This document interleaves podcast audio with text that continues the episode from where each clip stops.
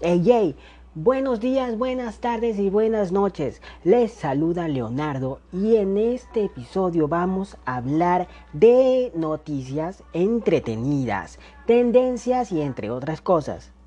Y como todos saben, ya hemos pasado por 2 larguísimos años encerrados y en cuarentenas con problemas de entretenimiento por culpa de ¿quién? Sí, del COVID.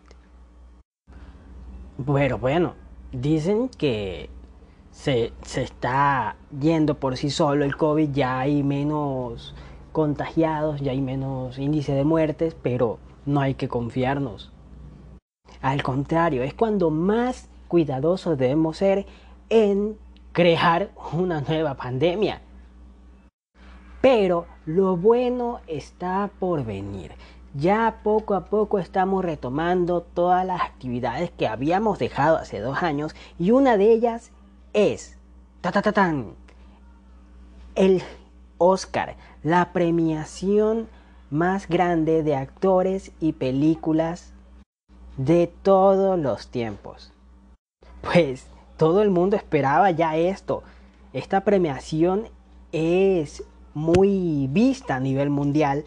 Y anota en tu agenda porque el 27 de este mes, 27 de marzo, se va a realizar de forma presencial. Así es, como antes tú los podías ver en tu comodidad de casa o si tienen invitación, si tienen los recursos para poder ir presencialmente a la premiación, pues pueden hacerlo. Hollywood ya ha desplegado la alfombra roja como solía hacerlo antes. La fiesta del cine ha comenzado nuevamente. Y yo sé que te puede sorprender algo muy relevante, pero es que las presentadoras de esta formidable gala son mujeres, unas preciosísimas mujeres, las cuales son Regina Hall, Amy Schumer y Wanda Sykes. Serán las presentadoras de la ceremonia, que estará dividida en 3 secciones donde cada de estas preciosas mujeres tendrá su pasarela para brillar. Y déjenme mencionarles algo así muy inesperado. Le voy a dar el listado de mejor actor de reparto. Ciarán Hinds por Belfast, Troy Kotsur por Coda, Jesse Plemons por The Power of the Dog, Jake Gyllenhaal, The Binks de Ricardos, Cody Smith Smit-McPhee, nuevamente The Power of the Dog. Y estos son los mejores actores de repartos que han sido nominados para los Oscars de este año. Ahora pasemos con el listado de mejor actriz de reparto. Primero, Jesse Buckley por The Lost Daughter, Ariana DeBose por West Side Story, Judy Dench por Belfast, Chrissy Dams por The Power of the Dog y Angelou Ellis por King Richard. Repito, estas son las nominadas a mejor actriz de reparto. Ahora pasemos a los nominados a mejor banda sonora, en la cual están Don't Look Up, Dune, Encanto, Parallel Mothers y The Power of the Dog. Estos son los nominados a mejor banda sonora. Ahora pasemos con los premios, los nominados, por así decirlo, a mejor canción original, en la cual están Be Alive de King Richard, Dos Oruguitas de Encanto. Oye, tenían que haber puesto a No se habla de Bruno, ¿no? Bueno, sigamos. Down to Joy de Belfast, No Time to Die de No Time to Die, Somehow You Do de For Good Days son los nominados a mejor canción original. No, pues yo quería que esté nominada No se habla de Bruno, me encanta. Ahora, mejor Corto animado. Affair of the Hour. Bestia. Bot's Ballet. Robin Robin. Y The Windshield Wiper. Estos son los nominados a mejor corto animado. Sí, ya sé, perdonen mi inglés en toda la grabación, pero se hace lo que se puede. Igual, mejor cortometraje, y estos son los nominados: Alakazoo Take of Brom, The Dress, The Long Goodbye, On My Mind y Please Hold, nominados a mejor cortometraje. Ahora pasemos con los nominados a mejor diseño de producción, las cuales están en Dune, Nightmare Alley, The Power of the Dog, The Tragedy of Macbeth, West Side Story. Estos fueron los nominados a mejor diseño de producción. Ahora a continuación están mejor diseño de vestuario, en las cuales están Cruella, Cyrano, Dune, Nightmare Alley, West Side Story. Los nominados a mejor diseño de vestuario fueron estos. Ahora a continuación vamos a pasar por los nominados a mejor efectos visuales, que fueron Dune. Muy buena la película, para que unos efectazos. Bueno, Free Guys, muchos la vieron en redes sociales. To Time to Die también es muy buena. Tienen que ver todas estas que están nominadas a efectos visuales, son buenísimas. Shang-Chi y la leyenda de los 10 aros. ¿Quién no la vio? Spider-Man No Way Home. Perdón mi inglés, pero todas estas películas deberían ganarse el Oscar. Ahora pasemos a los nominados a mejor edición, los cuales son Don't Look Up, Dune, King Richard, The Power of the Dog y Tic Tic Boom. Ahora tenemos a los nominados a mejor guión original, las cuales son, escuchen muy bien, las cuales son Belfast, Dunlop Up, King Richard, Licor Pizza y The Worst Person in the World. Ahora pasemos con los nominados a mejor película internacional, las cuales tenemos a Drive My Car, Flea, The Hand of God, Lunana, The Worst Person in the World. Estos son los nominados a mejor película internacional. Luego no digan que no les informe. Ahora les voy a presentar a los nominados a mejor sonido: Belfast, Dune, No Time to Die, The Power of the Dog, West Side Story. Ahora tenemos a los nominados a mejor actor principal. Aquí va a estar bien difícil la elección. Están Javier Bardem por 20 Ricardos, Benedict Cumberbatch, The Power of the Dog, el hermosísimo y precioso Andrew Garfield en Tic Tic Boom, Will Smith en King Richard, Denzel Washington, The Tragedy of Macbeth. Es muy difícil la elección, ¿por qué lo hacen así? Que gane el mejor. Ahora pasemos con la mejor actriz principal. Tenemos muchas bellezas aquí también. Jessica Chastain por The Eyes de Tommy Tribe, Olivia Colman, The Lost Daughter, Penélope Cruz por Parallel Mothers, Nicole Kidman por 20 Ricardos y Kristen Stewart por Spencer. Ahora pasemos con la importante nominación, en la cual tenemos mejor película, y estos son los nominados: Belfast, Coda, Don't Look Up, Drive My Car, Dune, King Richard, Licorice Pizza, Nightmare Alley, The Power of the Dog y West Side Story. Y déjeme decirle que no es por nada, pero el público tiene sus favoritos, incluyendo actor, actrices, películas y todo lo demás. No se vayan a perder este 27 de marzo. Es una invitación para todos los cineófilos que les encanta esta premiación. Deben estar presentes frente a sus pantallas y ver que gane el mejor. Bueno, esta era la importantísima noticia que tenía que darles. El día de mañana voy a continuar subiendo otra información entretenida para ustedes.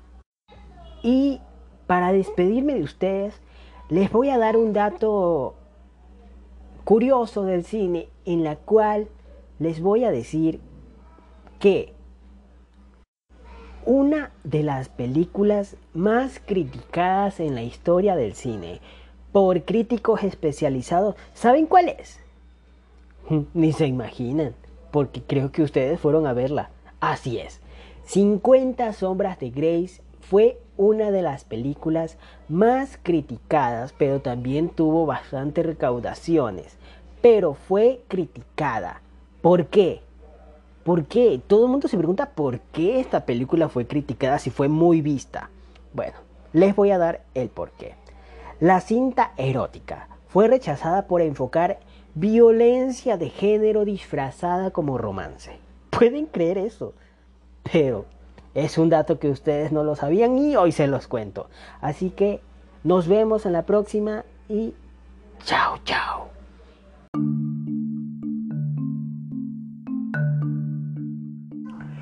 Buenos días, buenas tardes y buenas noches, queridos amigos. Sé que los he tenido abandonado por un tiempo, pero he estado muy delicado de salud.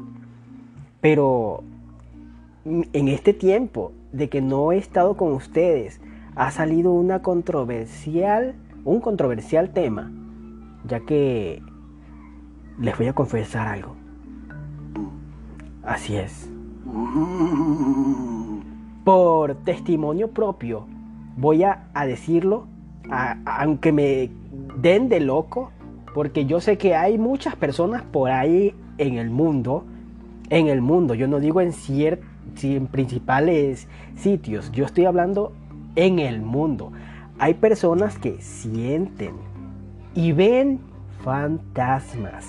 Así es, el día de hoy, en esta ocasión vamos a tocar sobre esas personas, sobre ese tema. Pues a muchas personas les podría dar miedo, así que las que sean sensibles, los que sean, no sé, tengan miedo, o quizás estés escuchando este audio en la noche y te quedes ahí luego de que ya haya terminado, te quedes con esa idea de que ¿existirán o no? ¿Será que uno me está viendo en este momento? ¿O será acaso de que esté uno abajo de mi cama? No puede ser. Está uno. Uy, no. Me dio miedo. Ok, no. Puedo decir que aunque me crean de loco, yo les voy a contar a mi experiencia de lo que me ha ocurrido a mí. Ok. Yo he sido una persona que, por mi cuerpo siempre ha sido algo débil y me he enfermado en muchas ocasiones. Pero lo principal que me ocurrió que cuando tenía 2 años de edad, yo sufrí un paro respiratorio en el cual supuestamente yo morí. Pero lograron salvarme, lograron arrebatarme de las manos de la muerte, de la huesuda, para continuar viviendo. Pero lo malo es que yo continué en este mundo observando cosas que no debía observar.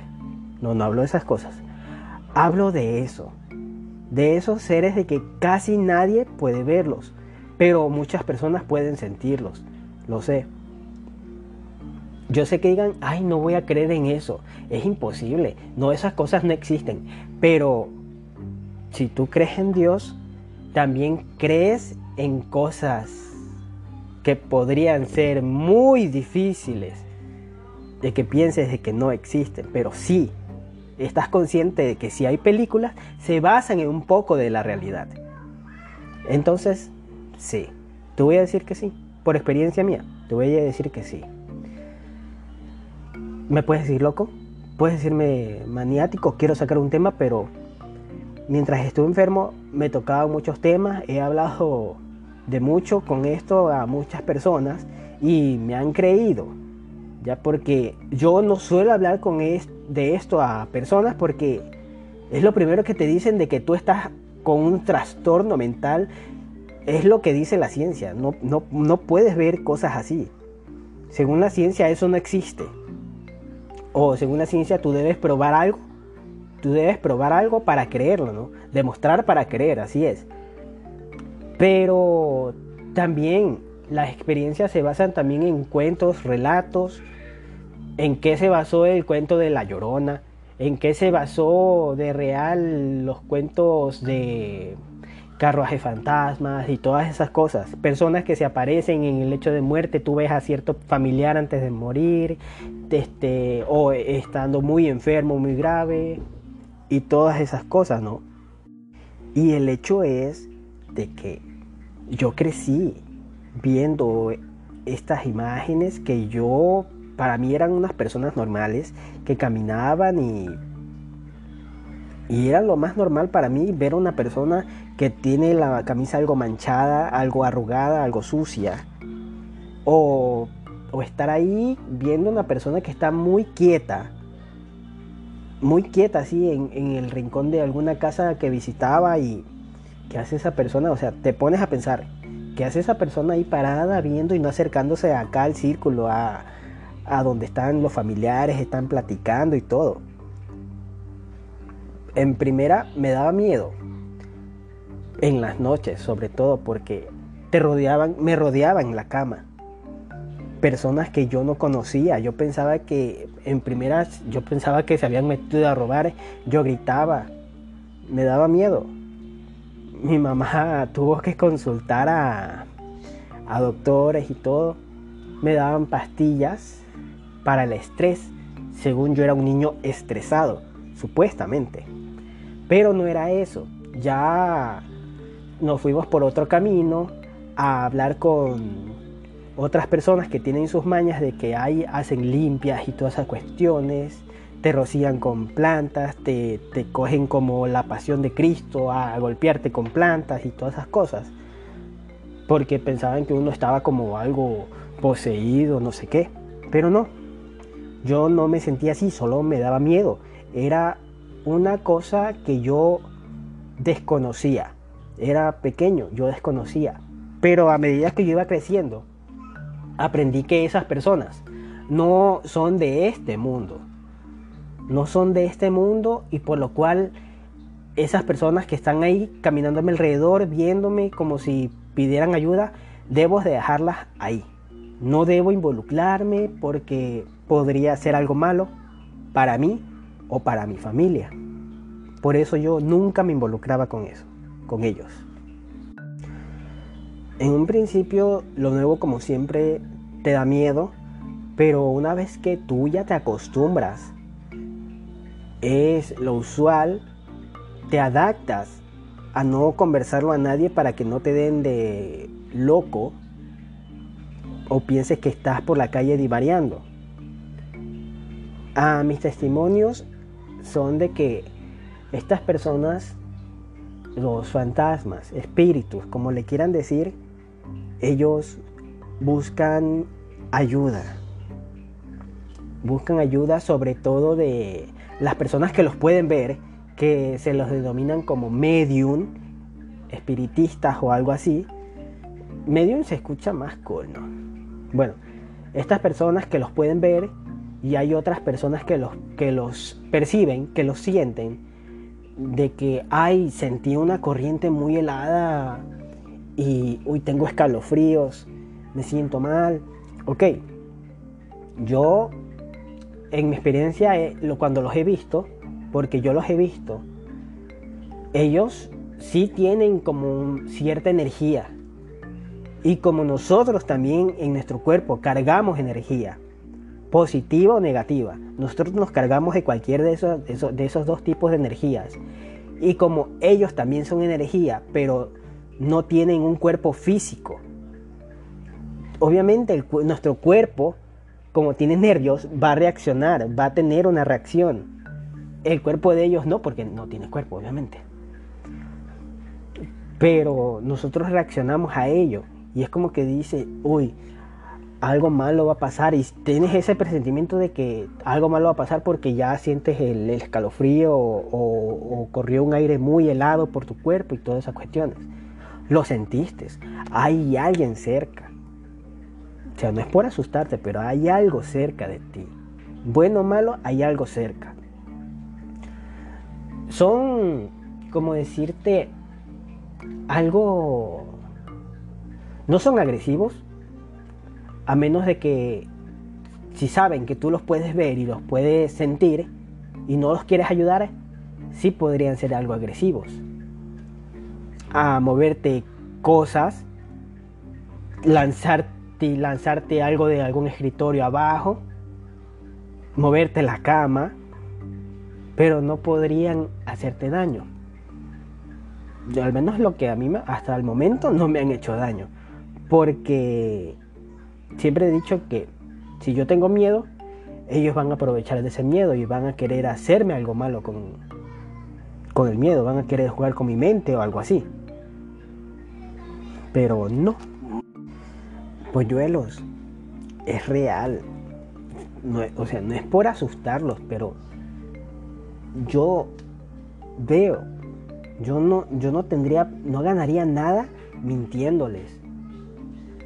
A lo mucho que ganaría es que me empiecen a criticar de que estoy loco y algo así. Igual no hay muchas personas que escuchen este podcast, pero les quiero compartir esto, porque yo siento que es importante y siento que ahí en el mundo... Y quizás algún día una persona que también los ve, que también los siente, así como yo, le va a llegar este mensaje de que esa persona es un medium y que le tiene miedo a lo desconocido. Déjame decirte que un medium, como la palabra lo dice, se tiene que ver con mediadora entre espíritus de los muertos. ¿Ok? Prácticamente ellos lo único que hacen es tratar de resolver y guiarlos, esos espíritus, guiarlos a la mejor vida. Por algo están aquí. Quizás los asesinaron y no encontraron el cuerpo. Tal vez se quitaron la vida y están arrepentidos y quieren que... Les haga llegar un mensaje a sus familiares y esas cuestiones. Por eso les digo, es algo muy delicado. En ocasiones es algo muy delicado que un espíritu te busque y tú no sepas la causa, porque a mí al menos no me han hablado. Para mí ellos no hablan. Para mí ellos tienen una regla de que si hablas te condena. Te condena, quién sabe, el que juzga y todo, te condena a seguir caminando aquí entre los vivos y no entrar al mundo del cielo ni allá abajo. No quiero decir esa palabra, pero allá abajo. Y entonces por eso buscan a los mediadores, a los mediums, a los que los pueden ver, a los que los pueden sentir y a los que pueden ayudarlos a continuar su camino y descansar en paz. A lo largo de décadas se dicen que los mediums son personas que mienten. En sí inventaron todo eso de que vengan los fantasmas para ocasionar algo de miedo, de terror en cierta época, hace muchos años que me estoy hablando siquiera por ahí por la Segunda Guerra Mundial y todo eso, que crearon los rumores de que estas personas surgieron para ocasionar pánico. Pero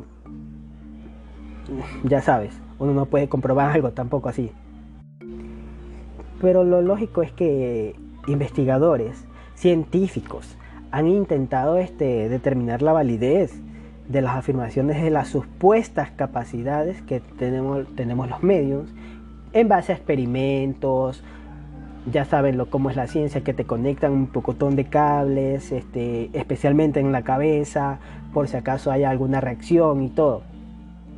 Y es lo más ilógico, no te van a traer, no te van a sentar, te van a conectar algo en la cabeza y te van a poner un espíritu. Ah, el espíritu, por favor, entre, toma asiento, que vamos a medir los niveles de... o qué es lo que ocurre en la cabeza de este señor, que se hace llamar medium, ¿no? No, pues tampoco así, ¿no? Pues sí. Y otra cosa muy controversial es que a los mediums, a los que ven los espíritus y sienten espíritus, ya los comparan con los videntes, que son otras cosas, pero aún así los asimilan de que son lo mismo. Pero al criterio mío no son lo mismo. No son lo mismo, pero ambas son personas que tienen ese don que les permite conectar más con esa parte energética de nuestro mundo alrededor, que es invisible para muchas personas ante ese ojo normal, que para los mediums y los videntes es algo se hizo normal, que es anormal también para ellos también. Ya hasta me confundí, ya me trabé yo mismo. Ya, hay unas diferencias importantes que vale la pena conocer entre medium y videntes. Y lo más, resaltar lo más importante de que, para separarlos así, de una persona vidente es aquella, como lo dice, que ve a través de sueños el futuro, o ve a través del sueño el pasado de una persona o de sí misma, y es como dar a través de esos sueños, ya sea pasado y futuro, dar esas herramientas para resolver el presente. Es como más o menos manipular tu vida, pero ahí sí como que ya no sé, no sabría, porque no conozco a ninguna vidente.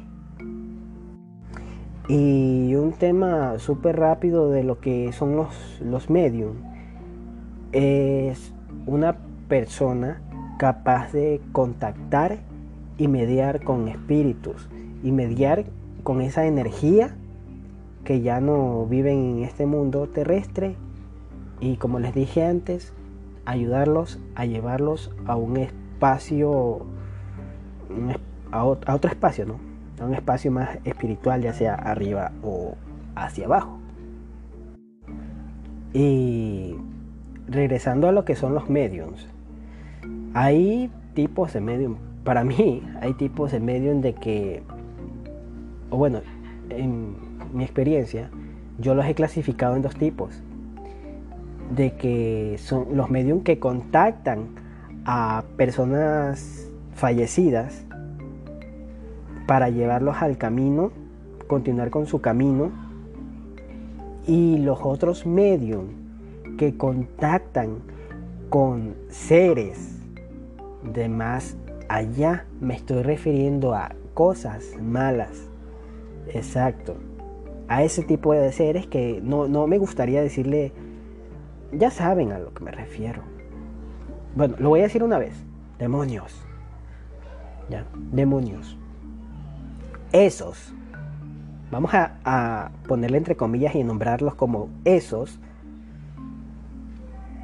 Hay medios que tratan de contactar con esos para hacer cosas malas, o enviárselos a personas a hacer cosas malas, a que le ocurran accidentes, o alguna calamidad doméstica, o una enfermedad, y así cosas. Yo incluso me he puesto a pensar de que un medium está enviándome a mí esos, porque yo en una ocasión vi a uno, y puedo describirlo. No sé si todos serán igual, pero al menos las veces que yo he visto a esos, siempre ha sido el mismo, o no sé, o yo pienso que todos son iguales. o también los he clasificado, quizás hay jerarquías también de esos, ok, pero el que yo siempre he visto o el que siempre me han enviado a hacerme mal a mí tiene un cuerpo alargado, manos largas, color blanco como si fueran una pared blanca así, las manos son así, la cara es así de blanca, tiene un cabello negro, muy negro, y es como que si los ojos no tuvieran párpados, los tuviera abiertos pero no tienen párpados. La boca es como si ni siquiera tuviera labios, solo tuviera una línea en la cara y nada más, sin nariz. Y es como que solo puede hacer un gesto de estar quieto y observándote mientras duermes y toda esa cuestión. Ellos se ponen agresivos cuando los ignoras. Porque la primera vez que yo vi uno de esos, yo me asusté mucho porque no era lo que yo solía ver. No eran las personas normales que yo solía ver, que eran espíritus. Para mí eran normales. Yo le decía los fríos nada más. Ay, mira, ahí hay un frío, está en la esquina. Ay, qué miedo. Tal vez quiere decirle algo a algún familiar y todo. Pero ellos no hablan. Para mí, ellos no hablan. Pero intentan comunicarse contigo, intentan que los ayudes. Pero esos demonios, yo sí les tengo miedo, por lo que desconozco que puedan llegar a ser en una casa, desconozco que puedan llegar a ser a una persona, aparte de las enfermedades y la mala suerte, la mala energía que te sobrecarga a ti mismo, que te envían. Si uno de esos se llega a enterar de que los puedes ver, No me quiero imaginar lo que pueda atreverse a hacer. Yo en las ocasiones lo he ignorado, así como he ignorado a muchos espíritus. En esa ocasión yo ignoré a eso. Lo ignoré, solo me di la vuelta a la cama, pero mi corazón latía muy rápido. Sentía que me iba a desmayar, la vista como que se quería apagar una lucecita en mí.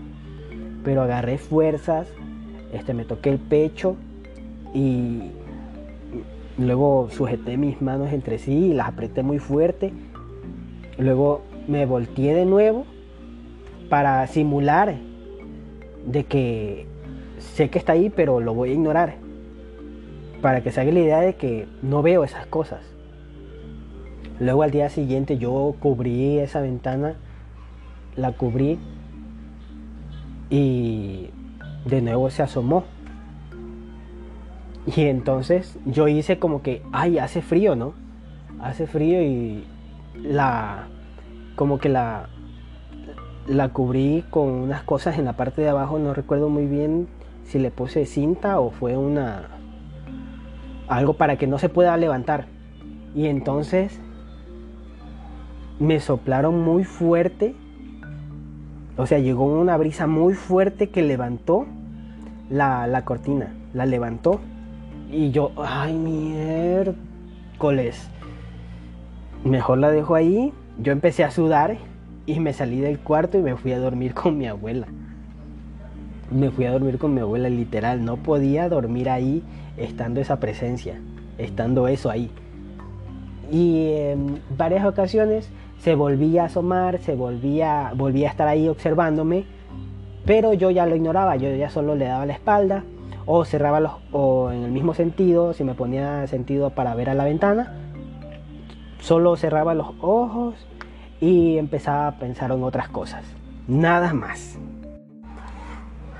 Continuando tocando este tema, hay personas de que no cuentan con el don, no cuentan con las facultades de ver a esos y a espíritus, pero lo creen. O sea, no han tenido su experiencia, pero aún así lo creen y buscan tratar de ver alguna de esas presencias, así sea la mínima, la buscan. Y por ahí hay sus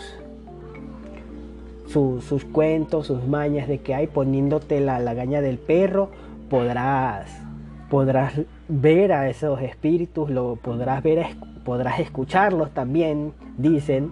Nunca lo intenté, nunca lo probé, porque igual yo ya los veo, pero no los escucho. Quizás en la próxima vaya a coger un conejillo de India, coja a una persona X, le saque la lagaña a mi perro y se la ponga, y vamos a ver si se vuelve loco, ¿no? Porque es lo más probable, ¿no? Si te sumerges en este mundo y eres nuevo, vas a estar como desorientado, ¿no? Vas a ver a una persona sentada al lado tuyo, vas a hacerle plática y no te va a poder hablar, o si es que te habla, y va a pasar a otra persona que realmente está viva y te va a decir: ¿con quién estás hablando? Ah, con mi amigo. ¿Que no lo ves? No, ahí no hay nadie. Me ha pasado. Por eso mismo se los hago en ese ejemplo, porque me ha pasado eso en una fiesta.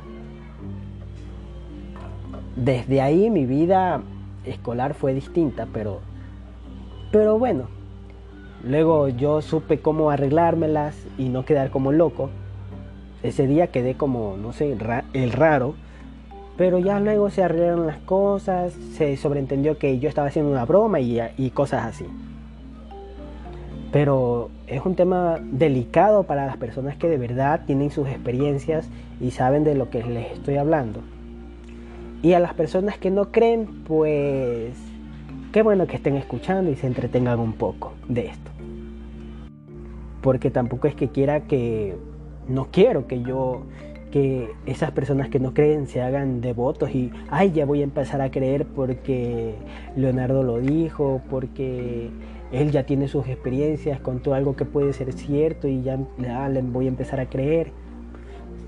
Bueno, es que por eso te digo, cada quien tiene sus experiencias, quizás creas, quizás no, quizás tu vida es muy tranquila y no te haya pasado nada.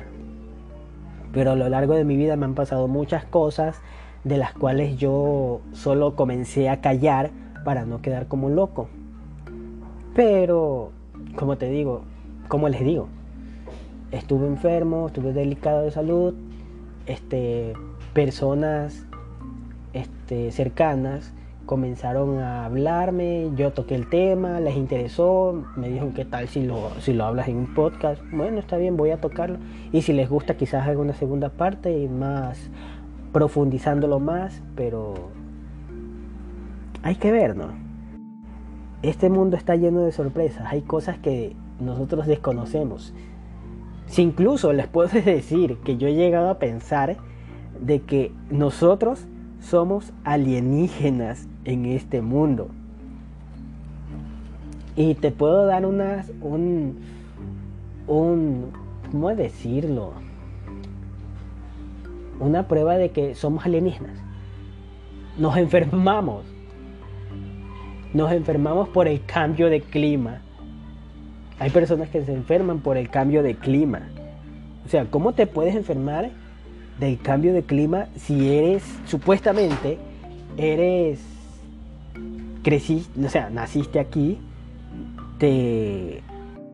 Pero como les digo, estos solo son ideas mías. No me crean tampoco eso, ¿ok? Solo es lo que tú piensas cuando estás ahí en medio de la nada a la 1:00 a.m. sin poder dormir, y es lo que se te pasa por la cabeza. Pero ya es cuestión tuya si me crees o no sobre los mediums y los espíritus. Ahí sí te podría decir de que sí existen. Tengo testimonio de ello, los he visto y sí existen. Quizás en alguna ocasión cuentes con tu experiencia, te pase y empieces a creer. Y de los que no, los que tienen miedo a expresar y no les den por locos por tener miedo, díganlo, convérselo con alguien. A lo mejor confía en ti y tratan de comunicarse con esos seres espirituales. Yo por mí no quisiera meterme ahí porque me da miedo, Imagínate que supuestamente yo intenté ayudar a encontrar el camino a esa persona que asesinaron, o el cuerpo de esa persona está perdido y yo intenté buscar y me encuentre con problemas, y como que no, ¿verdad? Así que hay que tener coraje y hay que tener también recursos para poder solucionar estas cosas. De ahí, si me preguntan de los programas de televisión de que se van a cementerios y todos esos programas, desconozco. A veces sí he visto que es montaje, solo hacen ruidos y todo. Los fantasmas captados en cámaras, puede ser. Las cámaras no son un ojo humano, pueden captar energía, tal vez, pero sí. Hay sombras, a veces se quieren manifestar visualmente ante el ojo normal, a veces no, los mediums solo los ven. Hay muchos enigmas, hay muchas cuestiones que hay que buscarle su respuesta. Así que, chicos, yo les voy a dejar con esa duda, les voy a dejar con esa intriga. Y espero que en una próxima entrega de Fantasmas y Medium también les guste. Así que, chicos, buenos días, buenas tardes y buenas noches. Espero que estén escuchando esto en una noche y se queden pensando, al igual que yo. Así que los quiero mucho. Bye, bye.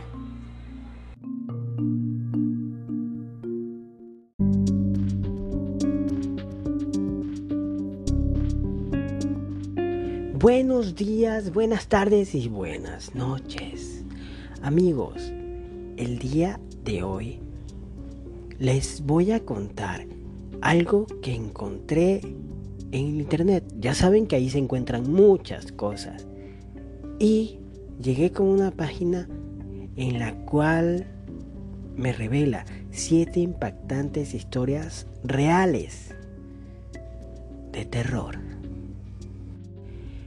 Y en breve les voy a contar las 7 historias. Son pequeñas, son cortas, pero podemos sacar algo de ahí, de que todas son basadas en la realidad. ¿Por qué películas de terror si sabemos que esto sí ha sucedido? Número 7. El hombre que intentó salvar a Lincoln. Sabemos exactamente qué pasó cuando Abraham Lincoln fue asesinado. Y también conocemos el nombre del asesino, por supuesto. Pero pocos sabemos del hombre que intentó salvar al presidente. Henry Rathbone estaba allí con su esposa cuando falló en su cometido. No pudo salvar a Lincoln, y esto cambió su vida radicalmente. Rathbone nunca se recuperó mentalmente e intentó matar a sus 3 hijos 18 años más tarde, cuando su esposa lo impidió. La apuñaló y luego intentó suicidarse. Cuando la policía lo encontró, el hombre seguía repitiendo que había personas escondidas detrás de los cuadros. Vivió el resto de su vida en un asilo, convencido de que alguien intentaba envenenarlo a través de las paredes.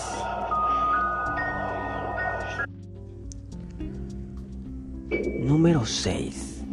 Los zombies del sífilis en las calles de Italia. En el año 1494, Italia no se parecía en nada al país que nosotros conocemos hoy en día. Un enorme brote de sífilis asolaba la ciudad, y la enfermedad no era escondida con vergüenza, como sucedería años más tarde, sino que se sufría frente a todo el mundo. La enfermedad causaba que la piel, y el rostro de las personas se cayera, así como las extremidades y los genitales se desprendían del cuerpo.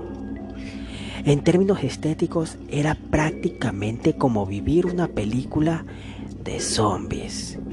Las personas morían en el recorrer de algunos meses con su piel completamente destruida.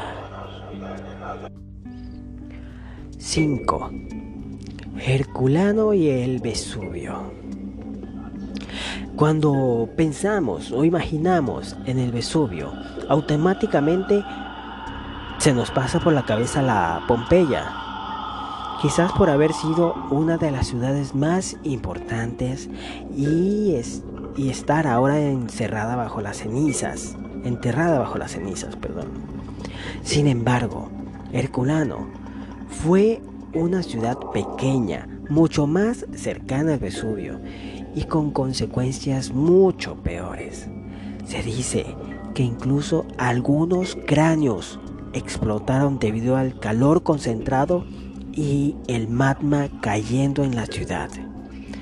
Estar allí durante la erupción seguro fue un infierno, con todos los elementos del inframundo. 4. La primera asesina serial. Aunque no te lo creas, no me lo creas, el primer registro de alguien que asesinará a gente en muchas cantidades fue una mujer. Sí, tenle miedo. Cuando te coja fastidio, tenle mucho miedo. La primera asesina serial fue una mujer. Precisamente el dato se ocurrió en Roma. Esta era llamada Locusta, precisamente en un periodo pacífico de la ciudad en el siglo I. Fue encarcelada por envenenamiento, pero Agripina le dio el perdón luego de que la ayudara a asesinar al emperador Claudio. Lo mismo sucedió tiempo después con Nerón, quien además le dio un sitio para enseñar sus artes y convertirse en profesora. Sin embargo, no pudo salvarse cuando el emperador Galba la condenó y fue ejecutada públicamente. Número 3. Chucky. Así es. Todos temblamos al ver o al mencionar ese pequeño muñeco diabólico. Pero ya sabemos, las películas se basan en cierta porción a la realidad. Y la película de Chucky no se escapa de ello. En la película, donde un niño tiene un muñeco, por dentro un espíritu maligno, está basada en una historia real, lo cual Robert es un muñeco de tamaño real que pertenecía al niño Jenny Otto. Al parecer, un sirviente se enojó con la familia y puso un hechizo sobre el muñeco. El niño comenzó a hablar con él y, para sorpresa de todos, recibía respuesta. Sin embargo, pocos creyeron en lo que Jenny contaba sobre que el muñeco movía objetos. Luego de su muerte, Robert pasó de mano en mano y ahora está en un museo donde, según cuentan, suceden cosas muy extrañas y paranormales. Número 2. La canción que mata personas. ¿Quién diría que el arte de la música podría ser mortal?